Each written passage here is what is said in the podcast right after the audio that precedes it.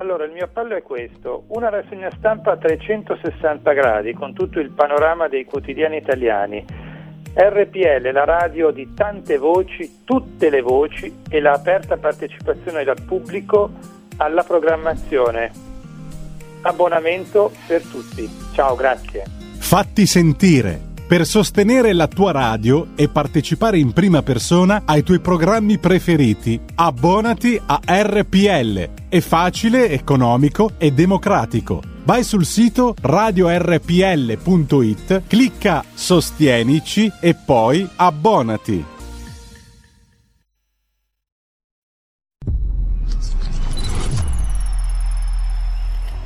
Va ora in onda Zoom, 90 minuti in mezzo ai fatti. Conduce Antonino Danna. È proprio vero che si sta avvicinando il Natale, oggi niente mottetti o madrigali a introdurre Antonino Danna e eccolo qua sorridente come al solito. 02 66 20 35 29 per parlare con lui. Inviate fin d'ora i vostri WhatsApp al numero 346 642 7756. Mi correggo, sorridente più del solito. Eh, beh, senti, oggi inauguriamo una nuova cravatta, quindi ci sta, bisogna essere sorridenti siamo, fa molto 1972, però alti livelli, insomma. Poi ti giro la foto.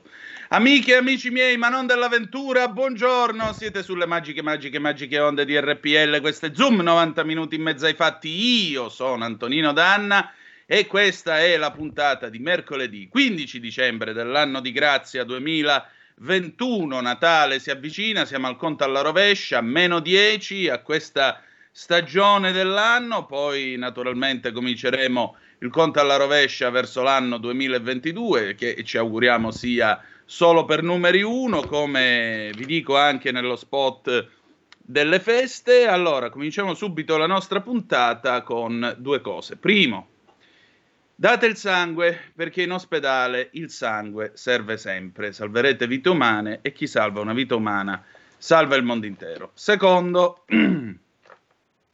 andate su radiorpl.it, cliccate su Sostienici e poi abbonati.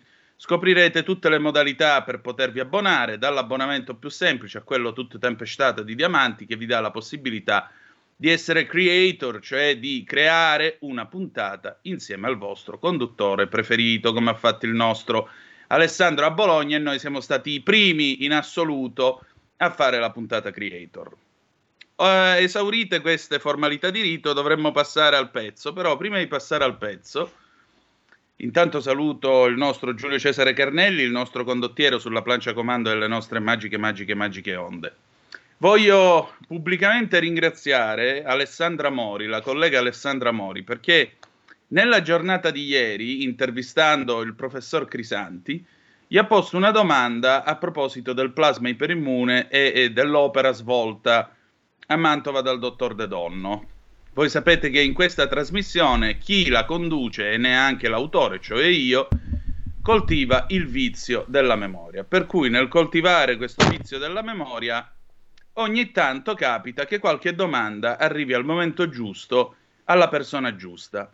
Per cui noi abbiamo circa 2 minuti e 30 di girato da Pop Economia Rumore di ieri. Tra l'altro andatevela a vedere sulla nostra pagina Facebook o sul nostro canale YouTube oppure scaricate il podcast da radiorpl.it perché Pop Economia sbarra rumore è un programma veramente fatto bene con degli spunti sempre molto interessanti con un tocco non solo di eleganza e cultura da parte di chi la conduce e dei suoi ospiti ma anche nel finale c'è questo dulcis in fundo perché si parla anche di arte con Nicoletta Orlandi Posti, che è la critica di, d'arte di Libero, per cui seguite, seguite Pop Economia Rumore. Facciamo andare questo momento in cui Alessandra Mori pone questa domanda al professor Crisanti a proposito del plasma iperimmune. Vai Giulio Cesare. Poi il plasma, guardi, allora, eh, ecco, il plasma, plasma è potenzi- guardi, allora, guardi, il plasma è potenzialmente efficace perché guardi gli anticorpi monoclonali poi che altro non sono, eh, eh, sono delle piccole componenti del plasma, quindi teoricamente uno potrebbe dire ma se sono efficaci i monoclonali sono efficaci anche il plasma. Allora guardi, qual è il problema del plasma? Il problema del plasma è di due tipi, va bene? Il primo la quantità, perché non ce ne sta abbastanza. E la seconda cosa è la riproducibilità, perché è molto difficile dare la, il plasma con la stessa attività a, a, persone differenti, perché per forza di cose ognuno di noi produce quantità di anticorpi diversi. Quindi le, tutti i risultati diciamo, contraddittori che sono emersi col plasma sono principalmente dovuti a questa limitazione del plasma, che il plasma per definizione, proprio perché noi siamo differenti l'uno dall'altro e produciamo anticorpi a livelli differenti, non è un materiale di partenza omogeneo. Certo, professore. E, e, e quindi è un problema. È un quindi, problema. È un problema per questo è, è, chiaro che se uno ci avesse un donatore che ha fatto una quantità di anticorpi paurosa con, eh, con, una capacità di neutralizzazione, sono sicuro che quel plasma potrebbe andare bene, ma non posso dare nessuna garanzia che il plasma di un'altra persona ha la stessa efficacia. Noi abbiamo parlato questa... molte volte della vicenda anche del dottor De Donno, insomma una ricerca molto importante che aveva fatto in questa radio, abbiamo sì, dato voce eh, molto guardi, a questo. Ecco. Sicuro, guardi, io sono, sono, convinto che i dati del dottor De Donno erano corretti. Il problema è che sono stati. Eh, altri colleghi hanno to- ha trovato difficile riprodurli proprio per la ragione che le, le spiegavo, perché magari la selezione con quale De Donno, i criteri di selezione che aveva usato il dottor De Donno per, eh, per isolare i plasmi, e magari in altri posti avevano titoli di anticorpi diversi, li conservavano in maniera diversa. Guardi, è, è molto difficile eh, fare un farmaco basato sul plasma. Ce ne sono, ce ne sono alcuni, ce ne sono alcuni, per esempio la, l'albumina viene usata dal plasma, alcuni fattori della coagulazione e così via, però sono tutti fattori purificati. Perfetto. Ecco, questo era il pezzo, eh, diciamo, pregnante per quanto riguarda la vicenda De Donno, Antonino. Esatto, grazie Giulio Cesare per aver isolato questo spezzone. Ringrazio Alessandra per aver posto questa domanda al professor Crisanti e ringrazio il professor Crisanti, Andrea Crisanti, per aver dato questa risposta. Quindi i calcoli del dottor De Donno erano giusti. Non lo sta dicendo, non ce lo dicono punto .it, ma lo sta dicendo uno stimato professore universitario, una persona seria, non mi pare che lo si possa definire come un pericoloso Novax eh, convinto che se ti vaccini pigli il 5G, perché non mi pare che abbia mai espresso opinioni di questo genere in merito. Quindi eh, dice il titolo anticorpale, sì, a Mantova glielo facevano bello carico e resuscitavano pure la gente ormai moribonda, tipo appunto Luigi Neri che è stato nostro ospite qui a Zoom. Eh, altrove probabilmente i titoli anticorpali non erano quelli giusti e di conseguenza ah, il plasma non funziona.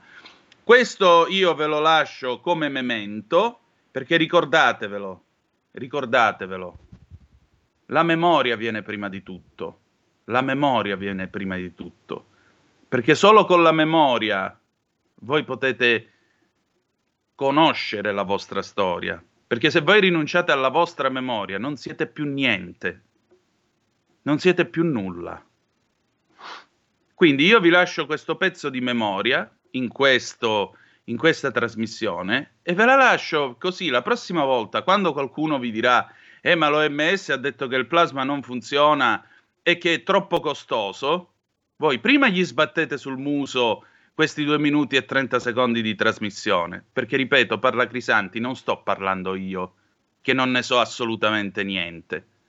E poi, se avete voglia, potete andare su Algam Editore, su Amazon, sulle piattaforme online e comprare il libro nel quale abbiamo raccontato con le interviste rilasciate a questa radio, a me e a Giulio Cainarca, più con le interviste e testimonianze dei guariti, che non sono attori, ma sono persone con nome e cognome facilmente identificabili, in cui si racconta come col plasma iperimmune sono state salvate vite umane dal Covid-19.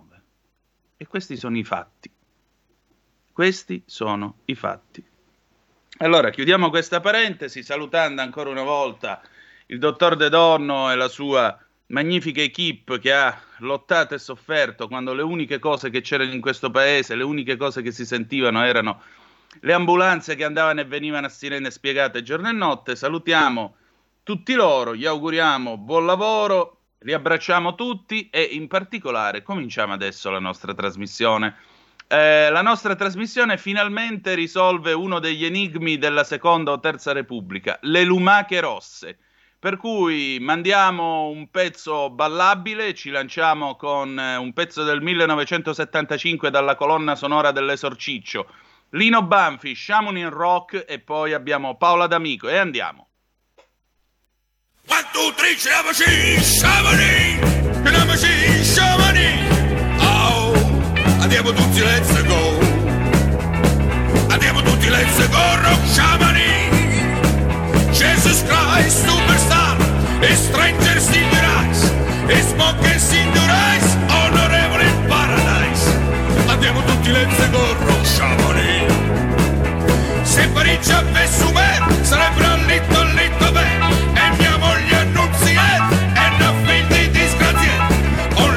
stragenet agli oli e cimdre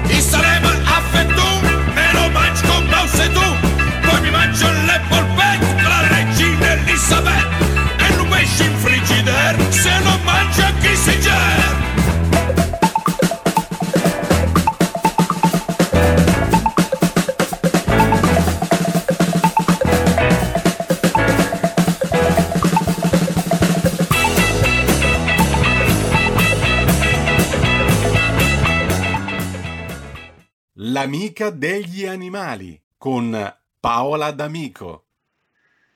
E rieccoci, siete di nuovo sulle magiche, magiche, magiche onde di RPL con Zoom 90 minuti in mezzo ai fatti. Antonino Danna al microfono con voi. Paola, ciao, finalmente chiariamo uno dei misteri dell'Italia di oggi, le lumache rosse. Beh, no, non, è che, non, è che, proprio si può chiarire questo mistero, perché ho, ho letto di tutto, ma capire da dove sono arrivate ancora non è chiaro. Io posso dire soltanto che confermo il dato che ho letto, cioè che ci sono almeno da 50 anni, perché io ero piccola, io ho 60 anni compiuti, ero piccola e nell'orto, mio nonno aveva un orto in campagna in Brianza e lui veniva dal Veneto e ricordo che il nonno a un certo punto, quando ero appunto bambina, disse guarda queste qui mi sta mangiando l'insalata, ma erano le prime lumache rosse, non avevo mai viste e quindi più o meno coincide la comparsa in Italia.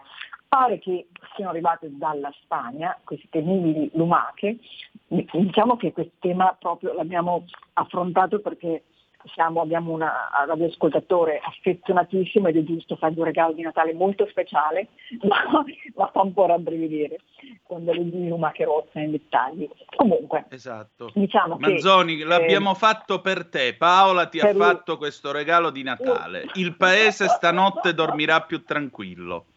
Esatto. Comunque si sono diffuse in Europa circa 50 anni fa e questo coincide con l'esperienza che anche noi, magari tutti quanti, personalmente un po' a GE possiamo aver vissuto. Pare che viaggino sotto forma di uova nel terreno delle piante da vaso e questo è, è importante saperlo perché l'abbiamo raccontato anche con altri insetti, lo racconteremo più avanti. Purtroppo la globalizzazione ha dato un'accelerata alla, all'importazione, allo spostamento di organismi che dove stavano avevano un equilibrio perché c'erano altri organismi che magari li predavano e arrivano in un posto nuovo, sono magari più aggressivi di altri, quindi non trovando del, dei predatori che li controllino la diffusione diventano invasivi e questo è il caso delle lumache rosse, quindi terra, pianta da vaso. Pare che ancora oggi questa sia la principale via di infestazione appunto l'origine probabilmente la Spagna, hanno creato danni ovunque, sono arrivati ben oltre il Veneto ormai e eh, pare che adesso ci sia un, un, ci stato un momento di equilibrio e adesso probabilmente sempre le mutazioni del clima eccetera hanno portato a un'esplosione demografica. Si chiamano, hanno diversi nomi scientifici, Arion vulgaris, è quello più gentile, li hanno chiamati Arion lusitanicus, eh, o, sarebbe la lumaca assassina, o anche mm. Arion rufus, perché sono soggetti ad aridità forme ibride che non sono proprio così semplici da analizzare.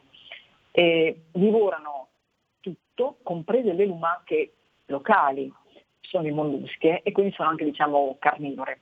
anche se prevalentemente amano i fiori, le verdure, tutto quello che c'è nell'orto e pare che stiano arrivando anche ne, nelle quote di alta montagna oltre i 1500 metri e questa è una bella cosa anche perché le nostre montagne sono tra le più ricche in Europa e forse al mondo di biodiversità, ci sono specie che ci sono soltanto da noi sulle Dolomiti ma anche sugli Appennini e quindi se arrivano le lumache a mangiarle siamo fritti. È vietato raccogliere certi fiori, ma le lumache se ne fregano i mieti.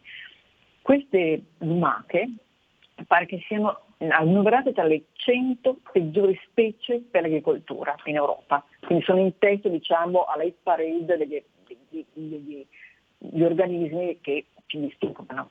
E danneggiano tutte le meliche, distruggono tutto, qualunque cosa trovino, escono quando c'è il momento di umidità, diciamo dopo, dopo l'acqua, dopo la pioggia, e non hanno, non hanno, gusti particolari, mangiano dalle fragole, gli spinaci, cavoli, gli asparagi, le patate, le tube, le pere, veramente mangiano tutto e anche appunto le piante, le bulbose e le piante ornamentali.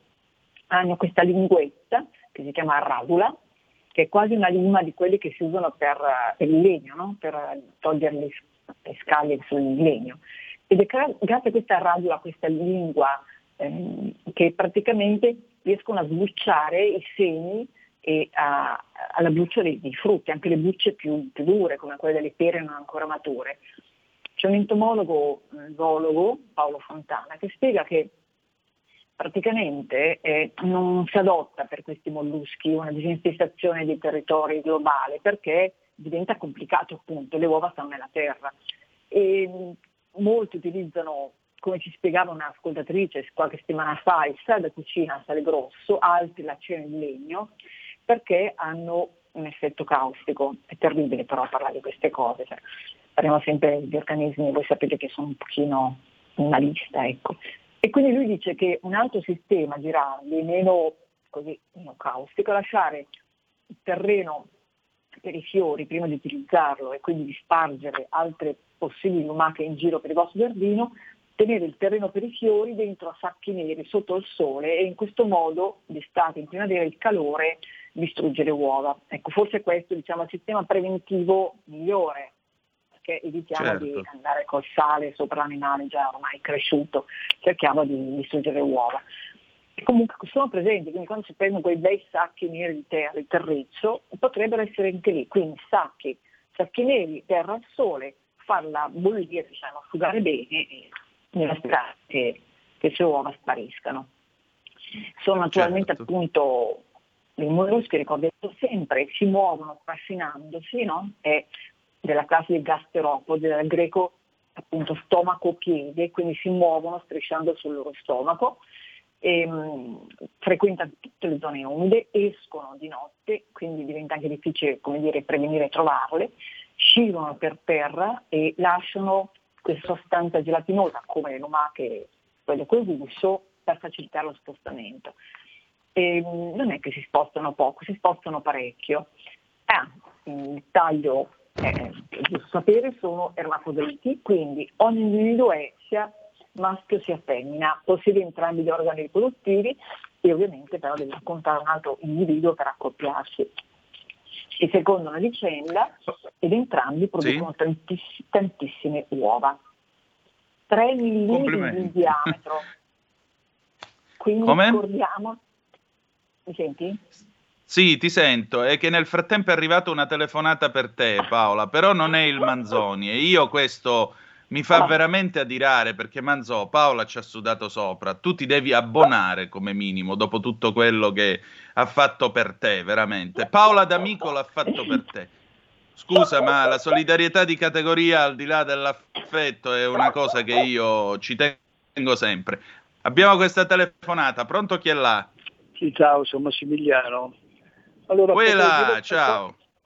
Potrei dire qualcosa sulle lumache rosse perché io ho mm. degli appezzamenti di terreno, vabbè, lasciamo perdere. Allora, per non turbare la suscettibilità dei super animalisti, perché per eliminare, per, eh, la sto tirando a qualcuna, eh, vabbè, per, per, per, fare una disinfestazione ci sono delle palline azzurre, adesso no, non mi ricordo più chi le fa, che sono eccezionali, praticamente queste lumache sono ghiottissime di questo prodotto e si sciolgono letteralmente, per cui muoiono. Però, sempre per non toccare la suscettibilità degli animalisti, è un metodo naturalissimo. Fai un buchino per terra, gli metti dentro un recipiente tipo un bicchiere o qualcosa, lo riempi di birra, così queste lumache che sono attrattissime dalla birra prendono la ciucca e non, e non sanno neanche di morire. Vi saluto. Quindi chi beve birra non sempre campa cent'anni. C'è un'altra telefonata, Paola. Pronto chi è là? Eh, grandissimo. Eh, pronto? pronto? Sì. Pronto? Eh, niente, io adesso non, stavo, non, ho sentito quello che ha detto l'ascoltatore prima, ma a me quando capitano, che le trovo in giardino, per distruggerla è un po' da criminali. Nel cospargo di sale praticamente si sciolgono, si sciolgono. È tutto lì. Eh, io dopo, a parte che nel mio giardino ce ne sono poche, ma quelle poche che ho sterminato non ne ho più viste. Eh, mettendo sale, sale da cucina, eh, tutto lì per, per stirarle via. Buona padagna. Grazie. Il metodo dell'Enda Cartago, e cioè il sale sulle rovine, nonché sulle lumache rosse, è un metodo condannato dal Tribunale internazionale dell'AIA e comunque, come si diceva a scuola, è stato già detto. Però grazie alla telefonata. Vai esatto. Paola, abbiamo ancora un minuto e mezzo. No, dicevo che occhio, è inutile pensare di controllare il terreno, il terriccio, il terreno nuovo che mette all'orto a occhio nudo, perché queste uova che sono migliaia, sono delle sferette semitrasparenti di 3 mm di diametro, sembrano delle piccole gocce di colla, quindi faremmo una fatica disumana a cercarla in terreno. Ecco perché è meglio prevenire, quindi mettere al sole, al caldo la terra nuova che mettiamo nel nostro orto. No, beh, è curioso vedere appunto come è fatta, perché ha un grande foro sul lato sinistro del mantello, se si guarda frontalmente. È, uno, mm. è una specie di pneumos, pneumostoma, diciamo, il canale che usa per respirare. Poi ha quattro tentacoli due mh, mm, per i sensi dello spatto, il gusto, il tatto come recettori chimici.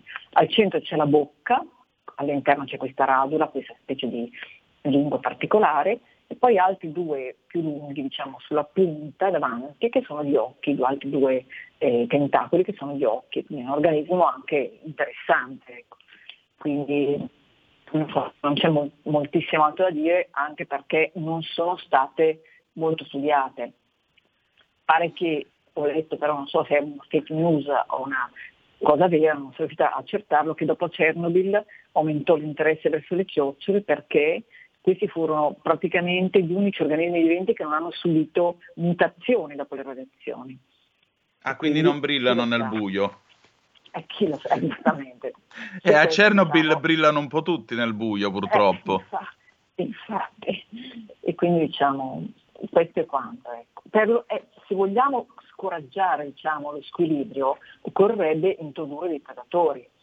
Eh, però certo. anche lì che cosa? Ci sono dei ricci, i ricci vanno salvaguardati anche per questo, perché i ricci le mangiano, le, le, distruggono le rane per esempio, quindi non andare a caccia di rane ma salvarle, i rospi, gli orbettini, le anatre, i coleotteri e anche i centopiedi sono diciamo, predatori che le contrastano, perciò se vediamo tutti questi altri predatori salvaguardiamoli perché trovare un riccio, un riccio svaghiotto di lumache.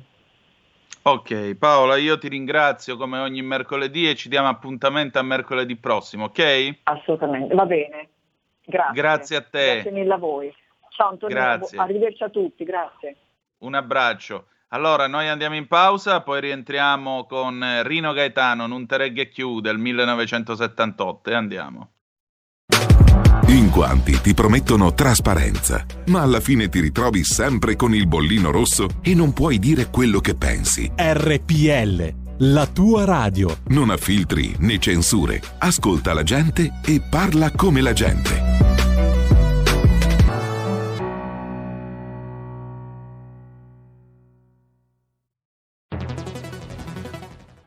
Hai sentito? Le radio italiane si mettono insieme per amore. Per amore della radio.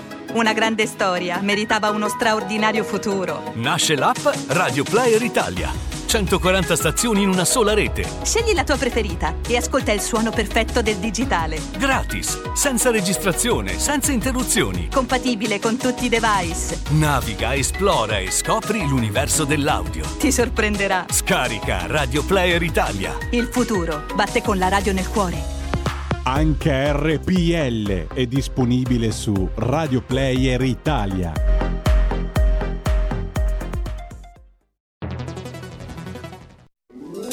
Stai ascoltando RPL. La tua voce libera, senza filtri né censura. La tua radio.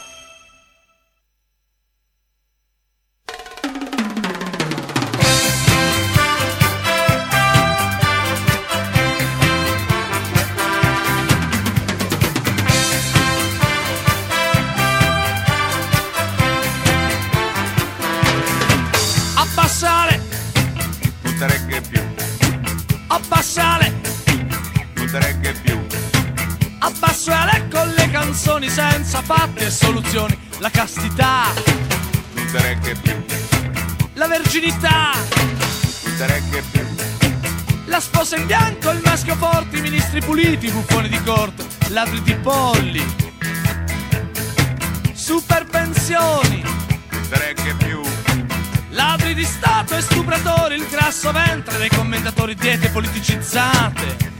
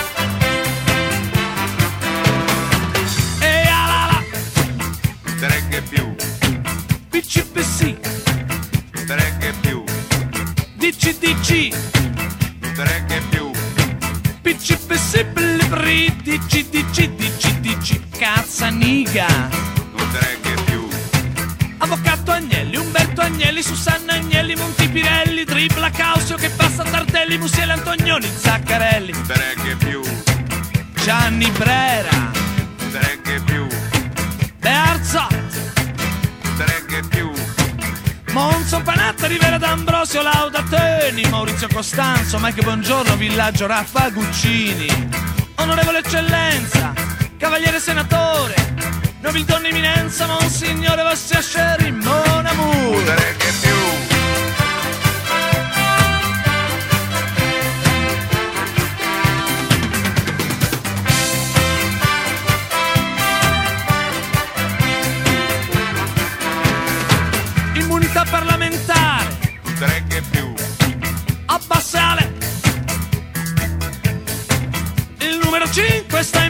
In panchina, si è alzato male stamattina, mi sia consentito dire.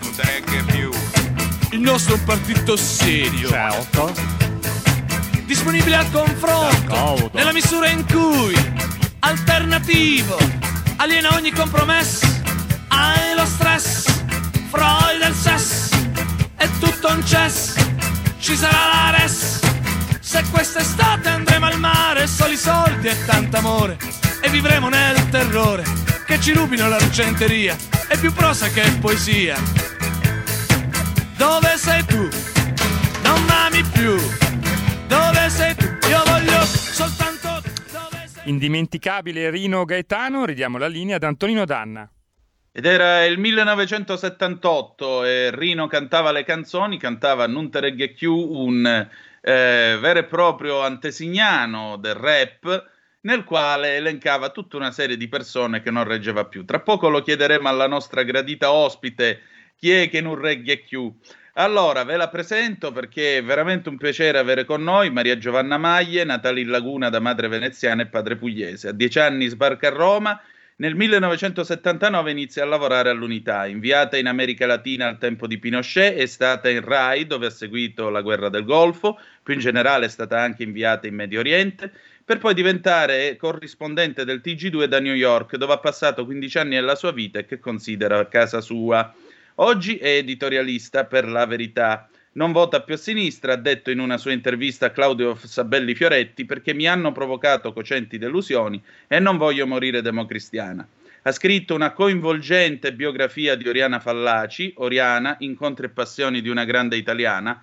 Nota a margine, uno dei, autobio- uno dei pochi libri biografici nei quali traspaiono due cose, rispetto e ammirazione, cose che nel mondo dei giornalisti molto spesso non ci sono da un giornalista verso un altro.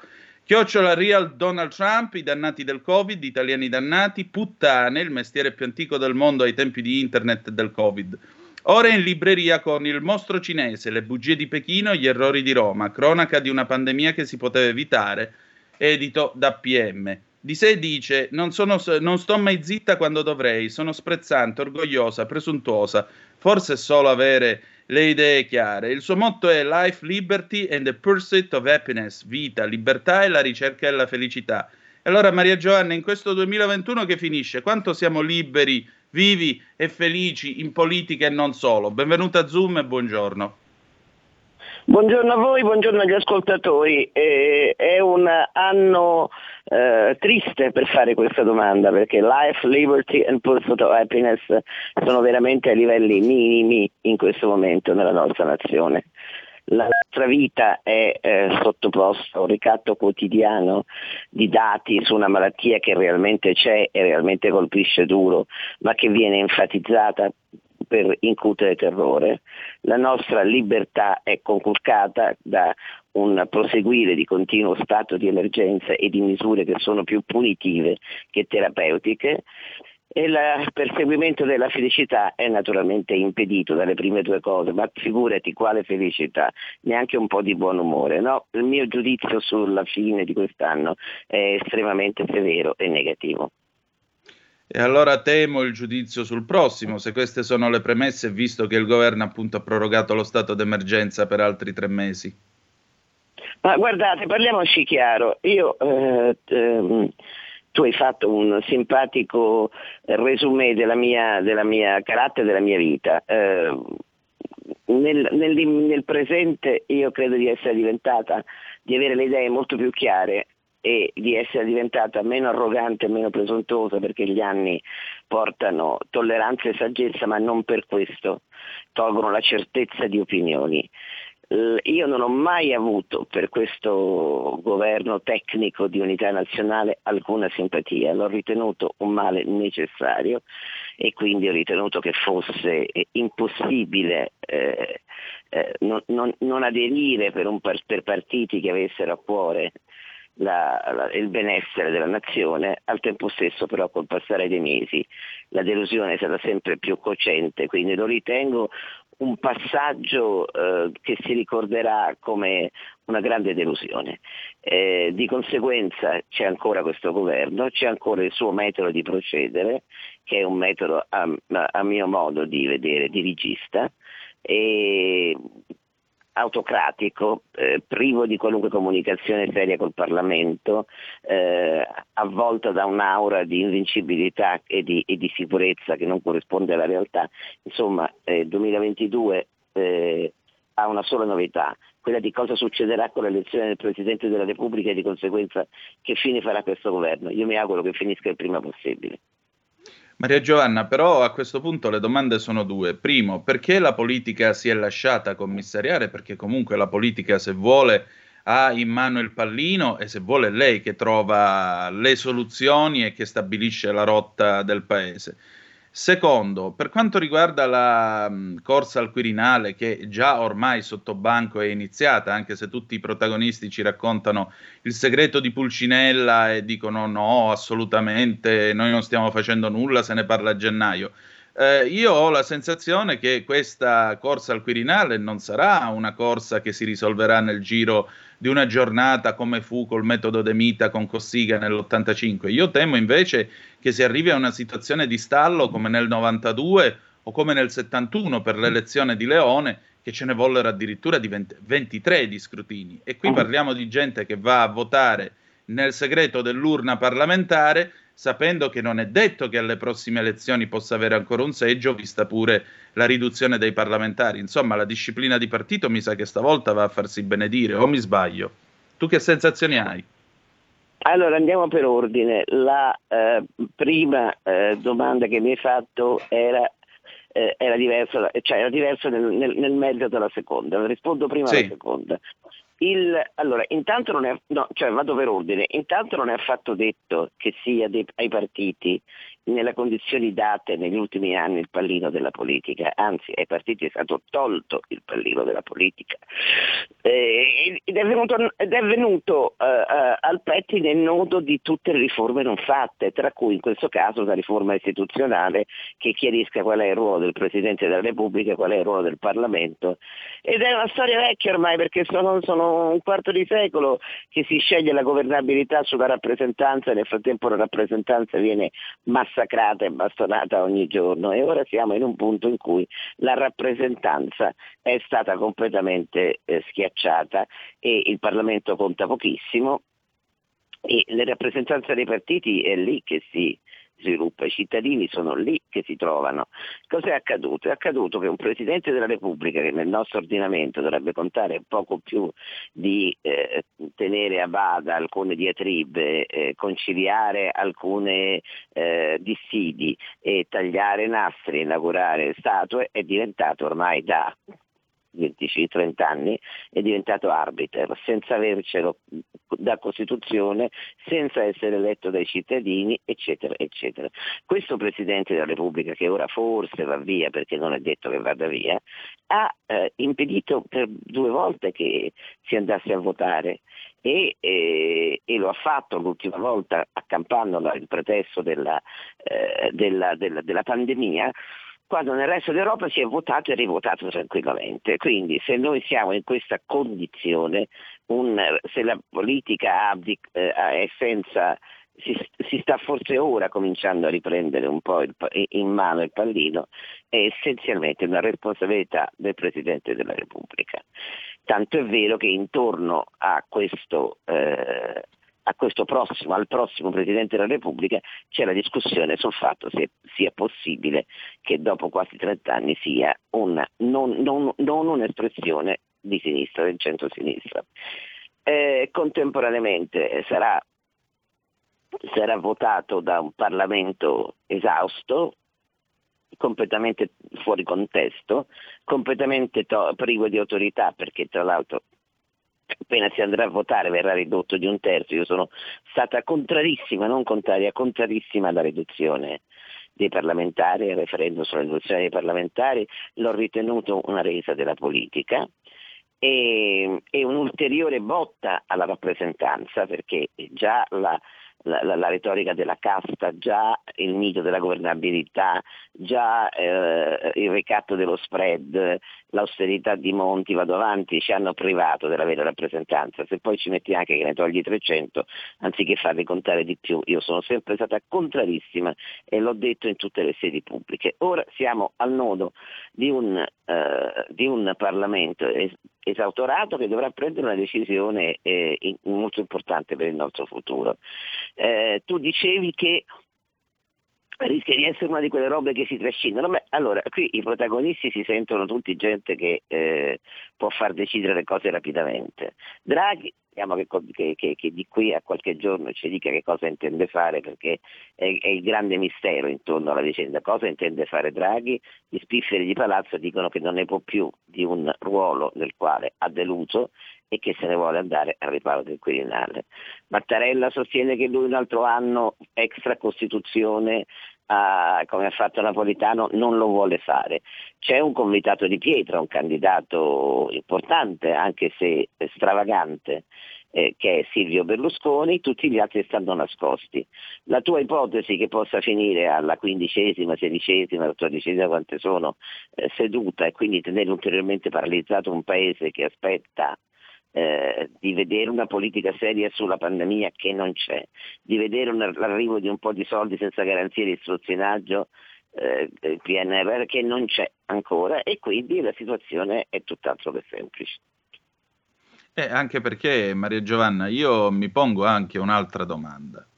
Nel caso in cui dovessimo andare avanti per 10, 15, 20 votazioni completamente inutili a base di schede bianche, eh, prosciutti ordinati per l'occasione per fare panini perché si va avanti a oltranza e così via, come nelle grandi tradizioni delle elezioni presidenziali in questo paese. Eh, in questo caso, secondo me, c'è qualcuno che rischierebbe di sfibrarsi e poi sfaldarsi. E questo qualcuno, anzi, questo qualcosa, temo sia il centrodestra italiano.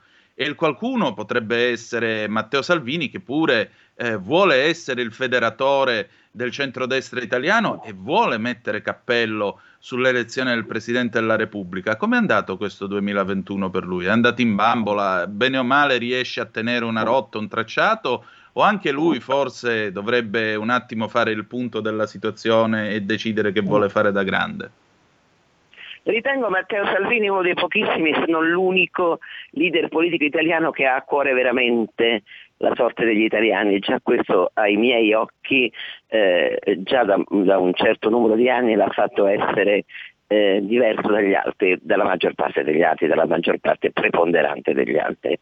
Eh, in questo anno che sta per fortuna per finire, eh, anche se poi siamo, siamo, grotteschi nel dire questo perché ogni anno che passa è un anno della nostra vita che se ne va, Matteo Salvini ha fatto una scelta dolorosa, credo, per lui, per se stesso e, e, anche in qualche modo costringente per la Lega.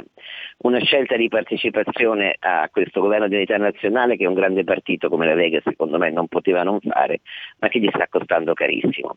Quindi l'occasione della nomina del Presidente della Repubblica è un'occasione importante per, per far vedere che esiste ancora un ruolo diverso un ruolo, un ruolo, attivo, un ruolo del centrodestra e che il centrodestra maggioranza del paese ce la può fare a eleggere un presidente che sia eh, gradito, che sia, che sia, gradito al centrodestra, che venga dal centrodestra anziché venire perennemente dal centrosinistra e prendere poi le decisioni di parte che da scalfare in avanti abbiamo visto, alcune delle quali addirittura scandalose. Cito soltanto il ricatto dello spread a opera di, anche di Giorgio Napoletano nel, nel suo fine al, al, governo Berlusconi dieci anni fa.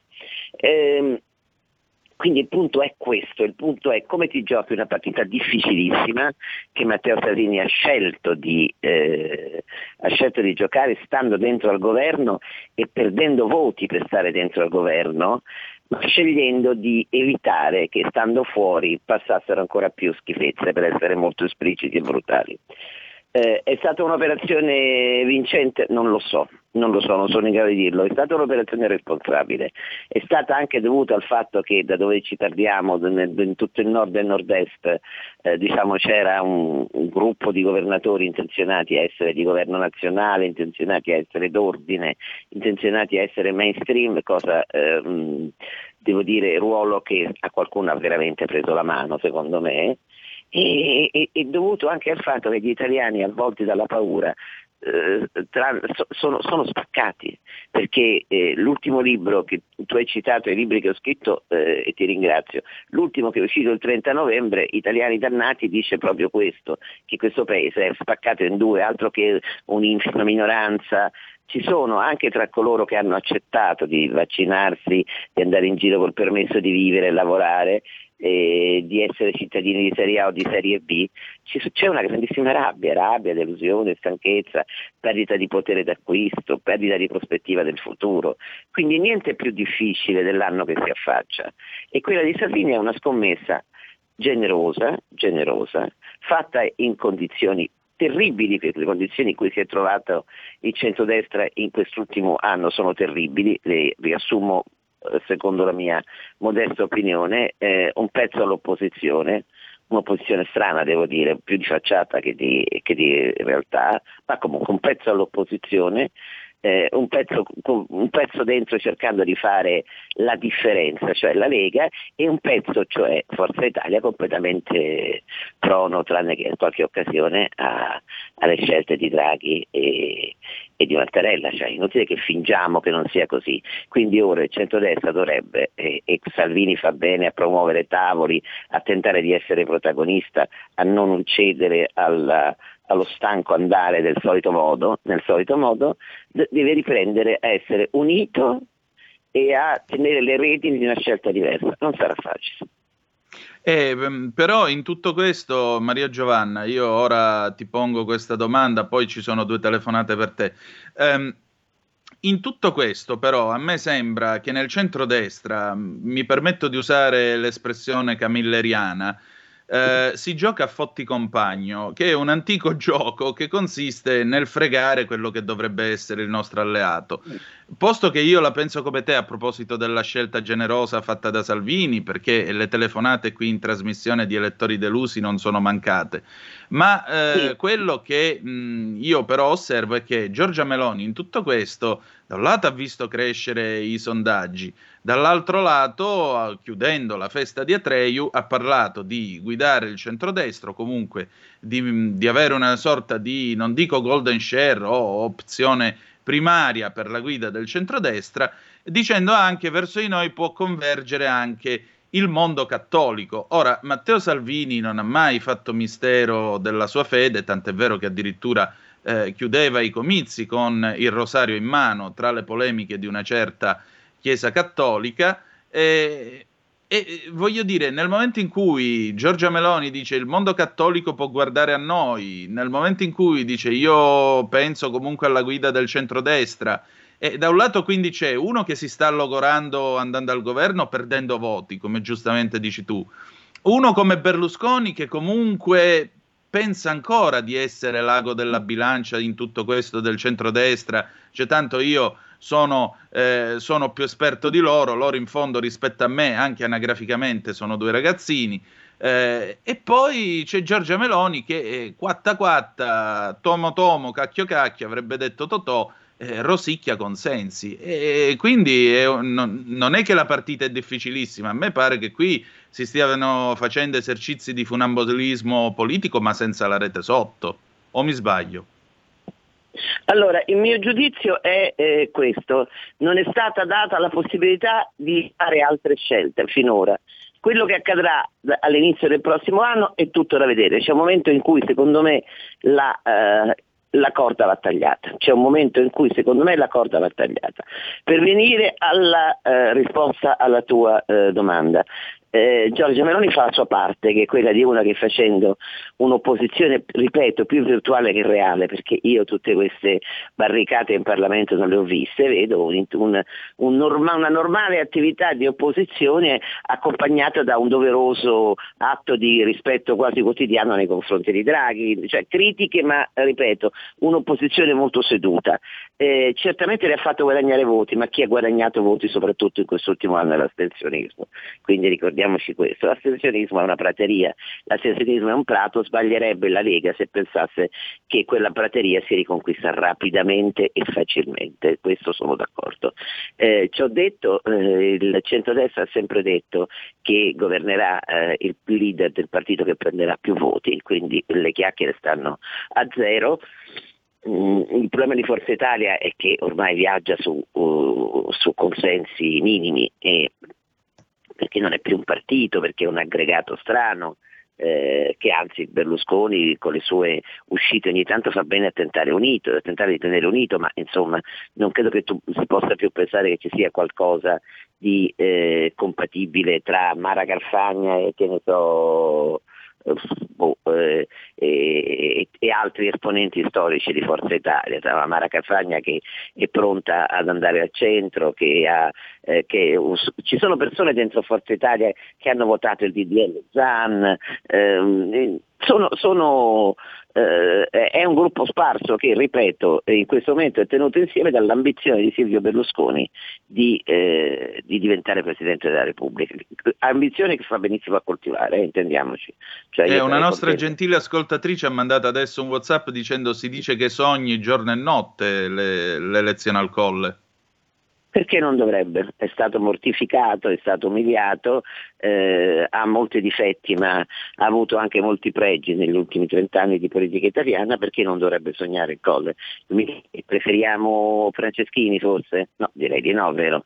Quindi bisogna anche cominciare ogni tanto a pensare positivo. L'importante è capire che prezzi si pagano. Sicuramente un Presidente della Repubblica eh, obiettivo, un Presidente della Repubblica non schierato a sinistra avrebbe reso diversa la storia italiana, della politica italiana e della vita italiana negli ultimi anni, quindi bisogna essere realisti. Io eh, non vado dietro, ecco, interrompo un attimo quello che stavo dicendo, tanto diciamo sempre delle cose simili. Io non vado dietro alla rabbia sterile dell'elettore del cittadino. Io ritengo di aver costruito negli anni, anche attraverso i social, un rapporto molto stretto con la gente, con le sue delusioni, con le sue giuste richieste, però quelli che, oddio, oddio Salvini ci ha tradito, oddio, oddio non lo voto più, oddio, oddio quanto è cattiva la Lega, oh mamma mia, pensato, beh insomma queste cose qui non vado dietro perché ritengo che si debba sempre avere un atteggiamento realistico, cioè eh, fare le proprie deduzioni, controdeduzioni e anche, e anche esprimere le proprie delusioni all'interno di un contesto chiaro e dato. Se invece si eh, strologa al di fuori di questo contesto eh, è, è, tut- è, inutile, non è un contributo, è soltanto il solito italiano del piove governo ladro e quello mi infastidisce moltissimo. È come quelli che mi scrivono perché vai a delle trasmissioni in cui sei sola tu contro tutti e che faccio? Non ci vado più io così non c'è proprio nessuno a dire qualcosa di diverso sul vaccino, eh, sul virus, sui permessi, contro permessi, sono atteggiamenti sterili. Tornando a noi, sì, se Berlusconi, tornando a noi, se Berlusconi diventasse Presidente della Repubblica sarebbe un bene per il centrodestra. Ehm, Giorgia Meloni gioca la sua partita, il mondo cattolico a un certo punto ha citato, mi preme dire che nei rapporti col mondo cattolico in quest'ultimo anno in questi ultimi due anni e anno Matteo Salvini ha fatto passi da gigante e cito soltanto il recente incontro del settembre con Monsignor Gallagher, eh, eh, inviato speciale di essere del Papa. Non è vero che l'atteggiamento della Chiesa Cattolica è lo stesso dell'epoca della polemica su Rosari. Ci sono stati passi in avanti e si potrebbe persino pensare in una rete di costruzione politica che, stati, che sia stato anche lo stare all'interno del governo a favorire questa, questo miglioramento del rapporto. Il rapporto tra la Chiesa Cattolica in tutte le sue diramazioni e Matteo Salvini nell'ultimo anno è cambiato. Non so se nella confusione totale in cui viviamo quotidianamente si è percepito. Credo poco, però è altrettanto vero che effettivamente una parte della Chiesa che prima aveva, a, aveva puntato sui grillini, li aveva vezzeggiati, li aveva un pochettino coccolati, forse sta cominciando a capire che non era il caso puntare su una forza così esangue. Maria Giovanna, c'è una telefonata per noi, Prego. però poi andiamo in pausa e ti chiedo 30 secondi di pazienza per poter rispondere. Prego, pronto chi è là? Eh, mi chiamo Edoardo, buongiorno a tutti. Allora, Ciao. il mio intervento è triplice. Allora, eh, vorrei parlare del Parlamento. Uno, il Parlamento eh, non è operativo, è esautorato ed è lo specchio dell'Italia. Non so se avete visto il titolo di studio dei parlamentari e eh, riflette naturalmente il titolo di studio degli italiani. Sulla comunità e sull'Unione Europea noi siamo i penultimi a livello di istruzione e eh, gli ultimi sono i rumeni. Eh, vi invito a prendere in esame il curriculum di certi parlamentari e eh, le conclusioni le tirate voi. Non sto tirando in ballo quanto guadagnavano prima, la maggior parte di certi parlamentari erano sotto 20 eh, mila euro. Secondo, il Presidente della Repubblica.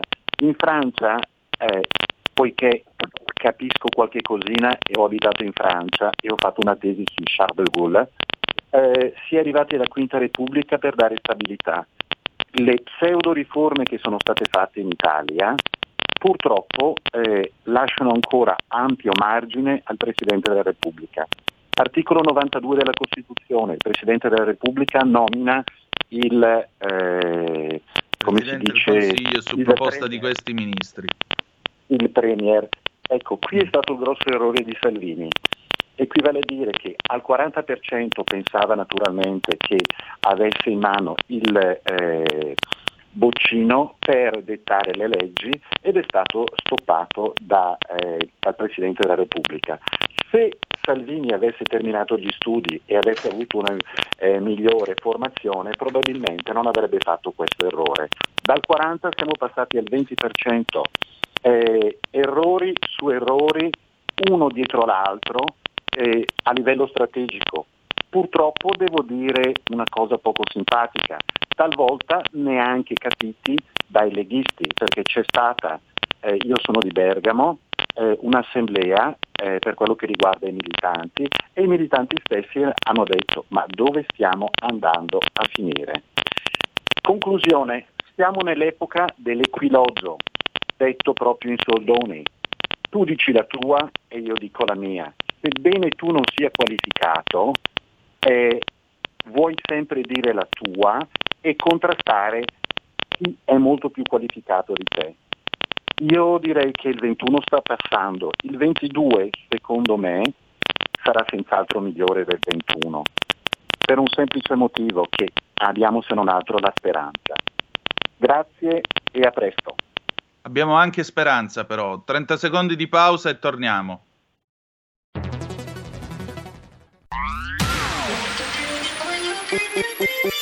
Suono così non l'hai mai sentito baby. Da Plus molto più di quello che credevi. Programmi, musica, multimedialità. Da Plus suono nuovo di alta qualità. Digital Radio Il suono perfetto. DAB Plus. Anche RPL, la tua radio, è in Digital Radio Stai ascoltando RPL. La tua voce libera, senza filtri né censura. La tua radio. E rieccoci, siete di nuovo sulle magiche, magiche, magiche onde di RPL. Questo è sempre Zoom, 90 minuti in mezzo ai fatti. Antonino Danna al microfono con voi, nostra graditissima ospite Maria Giovanna Maglia. Allora, Maria Giovanna, questo nostro ascoltatore ha tenuto un intervento abbastanza articolato. Primo, Parlamento esautorato perché secondo lui è stato compresso. Secondo, i nostri parlamentari hanno un livello di istruzione medio-basso che quindi non gli permetterebbe di fare le grandi scelte della politica. Per quanto riguarda la Costituzione, sarebbe il caso di fare quindi una riforma che è capace di precisare i poteri del Presidente della Repubblica. E poi mi sembra però che si sia ripetuto su quello che dicevi tu a proposito della eh, questione inerente eh, i, i, militanti e il rapporto con le scelte prese dalla Lega. Quindi su questo mi sembra che tu ti sia già espressa. Sugli altri punti che ne pensi? Ma, eh, ti ringrazio della sintesi perché il nostro ascoltatore appartiene a, a quella categoria di, di, persone che telefonano alle radio, si, da, si, fanno delle domande e si danno delle risposte. E quindi poi il ruolo di chi è ospite è limitato necessariamente perché figurati se non è vero e se non ho detto in apertura di trasmissione in risposta a una tua domanda che il ruolo del Presidente della Repubblica in Italia è diventato abnorme dal punto di vista della Costituzione e del cambiamento delle esigenze della nazione. È una delle questioni chiave. In Italia, in Italia ci sono un certo numero di riforme in attesa eh, sempre meno paziente, sempre più nervosa di essere fatte, che si chiamano riforma della magistratura, riforma della buro- delle tasse, riforma della burocrazia e della pubblica amministrazione, riforme istituzionali con accento il ruolo del Presidente della Repubblica, cioè se debba essere eletto dagli cittadini, il ruolo del Premier, che, eh, che tipo di premierato si debba, si debba, fare nel nostro paese. Tutto questo, lo do per scontato, è diventato una cosa all'interno della quale è diventato un, un bubbone all'interno del quale è sempre più difficile operare per i partiti politici, ma che i partiti politici per primi non hanno la forza o la maggioranza o la quantità, perché eh, vorrei introdurre quest'altro elemento che sfugge molto spesso, cioè quello che è la maggioranza. Se la Lega fosse rimasta fuori da questo governo, il governo si sarebbe fatto ugualmente. Il governo avrebbe fatto come gli pareva, questo governo avrebbe fatto esatto. come gli pareva. Non che in buona parte non lo faccia lo stesso, sia chiaro, eh? lo fa in buona parte ugualmente, però l'avrebbe, l'avrebbe fatto anche senza la Lega e la Lega non fa la differenza tra la maggioranza e la minoranza in questo governo anche quando vota, che ne so, ieri lo stato d'emergenza, i tre ministri della Lega, cosa che io ritengo mh, scorretta, inappropriata. da, non andava fatta, perché eh, sei dentro un governo di unità nazionale e quindi se, hai, esprimi delle opinioni diverse del tuo elettorato le devi, le devi in qualche modo eh, qualificare, quantificare e dimostrare. Ma detto questo non, non, cambia nulla, non sarebbe cambiato nulla. Se si esce dal governo, il governo va avanti per il momento. La chiave di tutto sarà l'elezione del Presidente della Repubblica e le conseguenze che ci saranno dopo. Quanto ai problemi di studi, non studi, stiamo attenti a non fare discorsi mh, qualunquisti eh, il livello di preparazione dei parlamentari italiani è basso, di una parte dei parlamentari italiani è basso, perché sono entrati eh, attraverso le primarie del PD e attraverso l'uno vale uno dei grillini eh, persone non all'altezza di fare il parlamentare. E questo è indipendente dal loro titolo di studio, perché io negli anni eh, ho conosciuto delle, dei parlamentari, magari operai del, del, PC che fu, che erano anche della Lega, che erano eh, con la terza media ed erano dei geni in politica, erano acutissimi in politica, quindi stiamo attenti. Quanto a Salvini questa frase sul se avessi avuto una formazione, mi pare, mi, mi scusi l'ascoltatore, veramente peregrina. Salvini ha ritenuto di avere il boccino in mano quando aveva il 36% quanto aveva, perché ha ritenuto che, che la ehm, onestà e la correttezza istituzionale imponessero che avesse il boccino in mano. Chi non è stato, e, e, un leader politico non può che stare alle regole, guai se cominciasse a fare il bandito. Chi non è stato alle regole è stato il Presidente della Repubblica. Cioè mettiamole, inquadriamo le cose nel loro giusto contesto, altrimenti cominciamo con non capire più niente, anche del territorio che c'è amico. Esatto. Presidente della Repubblica a cui Di Maio voleva fare l'impeachment che oggi pubblicamente loda, perché ora tra un po' ora passiamo anche a guardare dall'altro lato del campo politico e vediamo che cosa hanno fatto, diciamo, nel centro-sinistra. Però ci sono due telefonate in attesa per te, le passiamo subito. Prego, prego. Ragazzi, per favore, interventi brevi perché eh. il tempo, ahimè, ci corre un po' appresso. Pronto chi è là? Pronto? Sì. Eh, pronto, sono Giusy di Varese, buongiorno.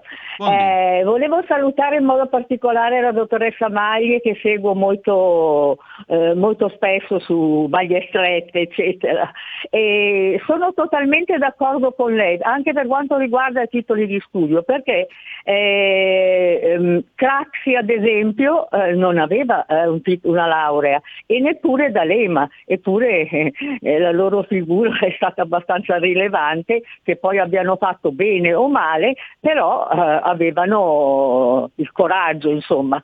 E poi volevo dire un'altra cosa, un po' particolare, molto veloce. L'ultima trasmissione che ha fatto Giordano eh, ha, ha, interpellato eh, l'ex onorevole Martino, che io stimavo molto come persona corretta e anche molto formata, e eh, Giordano gli ha chiesto eh, cosa ne pensa eh, dell'Europa. Lui ha fatto un picco, un sorriso un po' di presa in giro e poi gli ha risposto una grande truffa.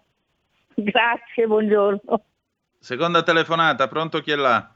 Eh, pronto, buongiorno, sono Pippo da Como. Niente, io volevo legarmi sul disfacimento della politica.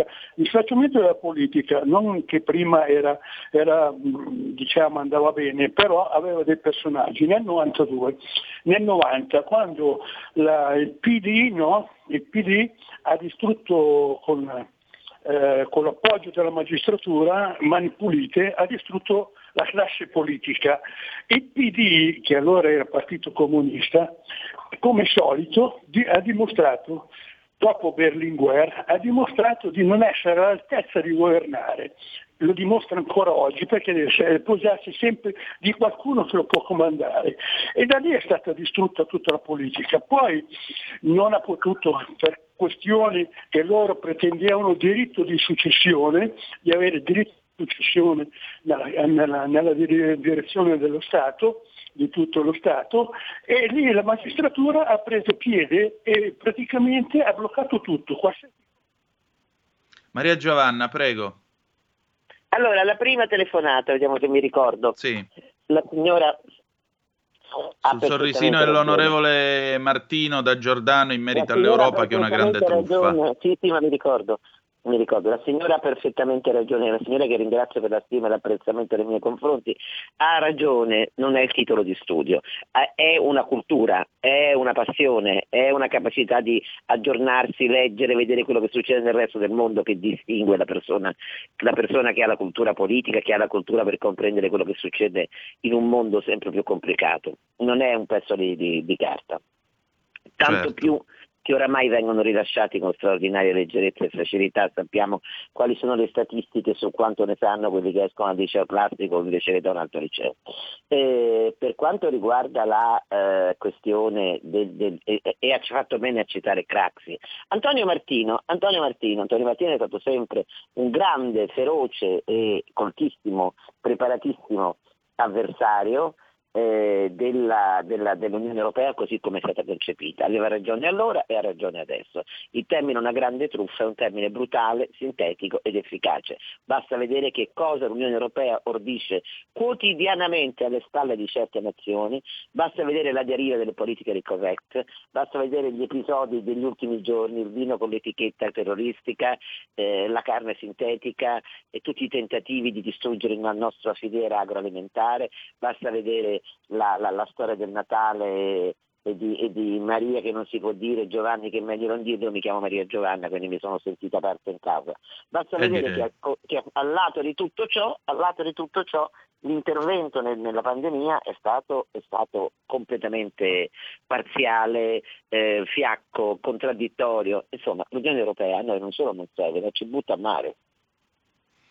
Ma l'Unione Europea, se così com'è, non va, va cambiata o va rifondata o bisognerebbe fare liberi tutti?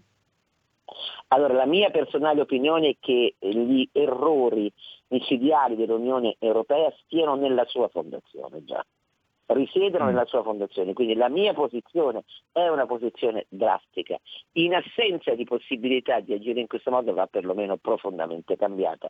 Con le alleanze, i metodi di scelta dei personaggi, pensate che sono commissari europei, dei funzionari, dei, dei signori scelti, dai, scelti, da qualcuno, da tre persone, da quattro persone, da cinque persone, ma si può, questi sarebbero il super governo europeo, possono essere scelti in questo modo? Credo di no, non li ha eletti nessuno, non li conosce nessuno eh, fanno esatto. poi queste sortite politicamente corrette devastanti. No, intendiamoci bene, in questo momento l'Unione Europea ha un nord che vuole schiacciare il sud. L'altra Questa... telefonata sì. era, era, era, relativa alle eh, questioni della distruzione del, del, paese, della nazione, se, se ho capito bene, che risalirebbe all'epoca del, di Mani Pulite, è così? Sì, esatto, che dovremmo ringraziare Di Pietro con il Partito Comunista Italiano. È vero, è vero, ha ragione l'ascoltatore. La nostra prima Repubblica era piena di difetti e già bisognosa di grandi riforme, ma esprimeva, se non altro, anche nei suoi momenti peggiori, una adesione, un tentativo di seguire i desideri la, degli italiani e la crescita dell'Italia.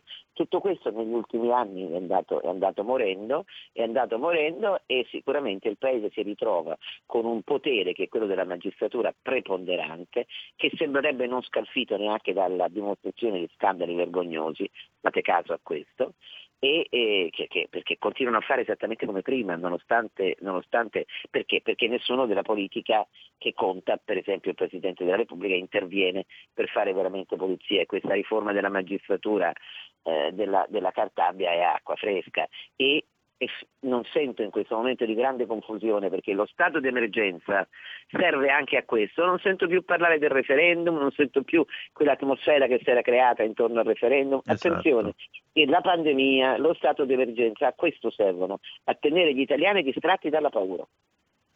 Maria Giovanna, un'ultima domanda, intanto grazie per il tuo tempo, la tua disponibilità e per dirla con John Lennon spero di aver passato il provino, ma eh, eh di là a sinistra, visto che hai citato la Francia, c'è qualcuno che ha la Legion d'onore che viene attribuita appunto per i servigi resi alla Francia e ai suoi valori. Uno di questi è il professor Enrico Letta, che attualmente è impegnato a fare il segretario del PD. Il 2021 invece come è andato per il centrosinistra? A me pare che Conte sia sempre più esangue e sempre più in bambola all'interno del Movimento 5 Stelle E Letta potrebbe essere una di quelle segreterie che alle elezioni del Quirinale potrebbe ritrovarsi ridotta a mal partito, se mi passi il gioco di parole, o no? E poi allora, Renzi, eh, ovviamente. Allora, guarda, eh, cercherò di essere breve. I 5 Stelle, il poltronismo e il governo ammazza un movimento come i 5 Stelle e quindi si stanno ammazzando da soli. Uh, una guida come quella di Conte svela il blef di Conte perché è una non guida e l'alle- l'alleanza un giorno sì, un giorno no con Letta è un'alleanza che non funziona, che riserva sempre cattive figure come quella, de, come quella del collegio di Roma 1 in cui doveva candidarsi appunto assieme al PD proprio Conte, il quale si è fatto due conti, scusate il gioco di parole, si è spaventato ancora una volta. Eh, certamente nelle ultime elezioni chi ha pagato pegno uh, è stato il centrodestra e non certo Enrico Letta, il quale dalle ultime elezioni amministrative è uscito rafforzato ed è tutta responsabilità del centrodestra. Candidati sbagliati, campagne elettorali fiacche, eh, risse fra di loro. Eh, cioè, eh, Parliamoci chiaro, noi stiamo con un partito che dice che il tampone deve creare disagio psichico, cioè parlo di Elena di Brunetta, siamo con gente che dice delle, delle cose allucinanti, quindi questo tipo di eh, unione costa prezzi alti e le ambizioni amministrative lo hanno dimostrato. E quindi l'esigenza di chiarezza, tanto che dire va tutto bene Madama la Marchesa, nel centro-destra che si gioca una partita di dignità con l'elezione del Presidente della Repubblica, è necessaria. Per quanto riguarda Enrico Letta, io ho un'opinione eh, molto precisa sullo stato della politica globale, mondiale. Nostro, la nostra epoca sarà ricordata, sarà ricordata per la me- grande mediocrità della classe politica in generale, venuta dopo un periodo di una classe politica a volte a volte diciamo non necessariamente onestissima, ma una classe politica mondiale straordinaria. Se, pensate che abbiamo appena finito le celebrazioni di Angela Merkel, che è, era l'allieva indegna di Kohl, se pensate che in Francia c'erano i, gli Chirac e Mitterrand, vado avanti così se volete. Se Beh, da Reagan a Biden, che è quanto dire, esatto, uno che è in grado di... è riuscito a fare peggio di Carter e Obama messi assieme. Esattamente, quindi voglio dire, siamo, siamo, in un'epoca di grande mediocrità, per questo quando, quando si riconosce un leader eh, appassionato, generoso, interessato alle persone che rappresenta, interessato agli italiani, come Matteo Salvini, andrebbe tenuto nella dovuta considerazione questo, anche se si ritiene che faccia degli errori. Mm. Eh, io della, della, del, metodo, del, metodo, del tirare la pietra che in qualche pezzo della, degli elettori della Lega si è insinuato in questione, sono, sono profondamente delusa perché non è così che contribuisce anche a correggere degli errori, casomai facendoti sentire, dando proposte positive. Detto tutto questo, perché citavo la mediocrità? Dicevo, abbiamo appena finito di celebrare la Merkel che all'epoca di, di, di, che 30 anni fa, 40 anni fa avrebbe fatto al massimo un onesto segretario di sezione di Potsdam. E perché, perché Enrico Letta secondo me è la più compiuta espressione di questa mediocrità. Il PC, che allora non mi ricordo come si chiamasse, nelle sue, le sue giravolte di nomi a cui non sono mai corrisposte giravolte, volte vere, eh, cambiamenti di idee. Il PC eh, ci ha consegnato la seconda Repubblica e rischia di consegnarci anche la terza se non ci stiamo attenti, ma da, da, da quelli che c'erano a questi c'è anche per, per quanto mi riguarda un abisso, cioè voglio dire, Forza Italia si ritroverà Brunetta e la Carfagna, eh, dent- eh, però eh, dice a Letta e, e spesso non gli andrà bene, perché, ripeto, la miopia è evidente. Sì, è evidente davvero. Eh, un'ultimissima domanda, Maria Giovanna. L'America c'è ancora o ha imboccato ormai la fine dell'impero con questo presidente incapace che ha? Sarà dura perché, vedi, Trump era nella sua eh, totale eh, diversità il giusto argine a un sistema che sta andando alla deriva woke culture, cancel culture, politiche corrette, eh, eh, università nelle quali si abolisce Dante, si abolisce Cicerone, si abolisce Ovidio, si abolisce Shakespeare, eh, buttate, tirate giù le statue dei grandi della patria americana, da Cristoforo Colombo passando per Abraham Lincoln, Lincoln, Lincoln razzista, Lincoln schiavista, razzista, uno che è morto per, per combattere contro lo schiavismo. Cioè, esatto. Cioè, delle, degli abissi di idiozia, di idiozia che attenzione, stanno, stanno arrivando in ritardo ma forti anche qua. E quindi lì, lì, l'elezione di Trump, perché le persone un po' più lungimiranti l'avevano accolta eh, come, l'avevano, se l'avevano prima augurata come ho fatto io e poi l'avevano accolta con gioia, perché ci voleva um, un, un, un, uomo, un, uomo, fuori dai giochi, un uomo che conoscesse le finezze della politica, però che avesse le idee chiare su come si salva una nazione da grande imprenditore eh, che non ha mai avuto paura di essere controverso eh, l'arrivo di Biden, sulla cui elezione ci sono grandi ombre e che io, sottos- che io sottoscrivo esserci state, cioè l'imbroglio del voto per, per, posta, male ha fatto Trump a consentirlo e che ora in parte i governatori stanno correggendo, nel senso che torneranno a consentirlo solo in casi non normali, ha interrotto questo processo di recupero del sistema americano, che in genere è sempre stato un sistema che è capace di guarirsi. Non ha, tu esatto. citavi prima Carter, eh, dopo eh, Carter l'hanno cacciato a zampate, adesso fanno finta che non sia così, ma è così. È eh, uno Stato solo ha pigliato. esatto, esatto. E, e, però eh, ora la deriva è vera, è autentica e lo è proprio nel momento in cui il mostro cinese avanza sempre di più perché è impunito rispetto a quello che ci ha combinato e si sta comprando pezzi di mondo e sta diventando esatto. sempre più aggressivo e l'America avrebbe bisogno di essere se stessa. Non sono ottimista in questo momento, io sono ottimista nella diversità del sistema americano rispetto ai nostri. Quello rimango ottimista. Se ce la farà a riprendersi facilmente, non sono del certo. Insomma, speriamo che il sistema americano ancora una volta col suo pragmatismo possa trovare la cura e la soluzione al problema. Insomma, non dovrebbero perdere la strada, si spera, se no diventeranno un'Italia un po' più grande, temo. Maria Giovanna, grazie per essere stata con noi e grazie davvero grazie del tuo tempo oggi. Grazie a voi, buona giornata a tutti, grazie. E buon Natale, auguri, ciao. Buon Natale, allora, auguri, grazie. Allora, riprendiamo la linea e potete vedere già su radiorpl.it, canale YouTube e la pagina Facebook l'incantevole Carola Rossi con questo sorriso che non conosce confini. Buongiorno. Ma buongiorno Antonino, ma sì, ma tu mi, mi apri il cuore, guarda, tutte le volte che mi fai questa presentazione così... No, io lo faccio solo per soldi. Infatti, finita la trasmissione, vado a vedere Faccio sotto il, il lavandino bo- in bagno. Esatto, ho lasciato il solito contributo. No, oddio, ho detto una cosa sessista. Hai oddio, detto una oddio, cosa oddio, che oddio, chi ci sei ascolta orrida, no, di, qui, no, di questi shaming, tempi. Scusatemi, no, no, non volevo, non volevo. Scusami, scusami, scusami, ti scriverò una lettera con la schwa. No, ma, ma, ma i nostri ascoltatori hanno capito lo spirito, secondo me, quindi dai. Te la, te la sei, eh, non si sa mai. Ti sei salvato Qui spargiamo odio per cui... Ti sei salvato in corner a sto giro, Antonino. Mm. Mm, va bene.